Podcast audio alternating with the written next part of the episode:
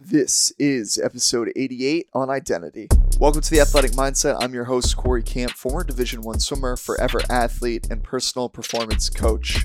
Today's Mindful Monday, I want to discuss how we view ourselves. I think a challenge as athletes we face is this notion that we are our sport.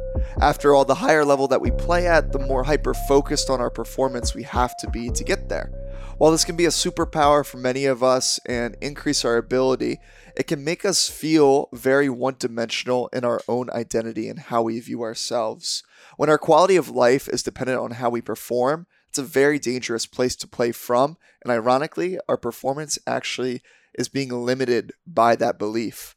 What you do for a living doesn't define you, but it should be an expression of who you are. That has been the secret key to unlocking my true self over the years. Taking the viewpoint that my job doesn't define me has allowed me to explore who I am outside of it. That's a big shift from the 18 years of introducing myself as, Hi, I'm Corey Camp, the swimmer. Nice to meet you. It wasn't until I started to really adopt this mindset of the forever athlete that things in my life really shifted to where I felt the most me again. If you find yourself struggling with your identity and knowing who you are, I challenge you to pause this week to really discover your core values.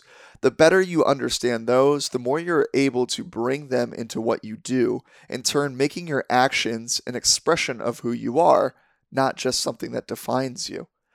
When we are talking about optimal performance, whether it's on the playing field or outside of it, we are better able to get into flow state when we have clarity of who we are and why we are doing something.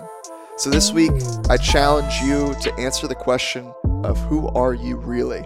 And remember, if you can change your mindset, you can change your life one thought at a time. I'll see you all on Friday.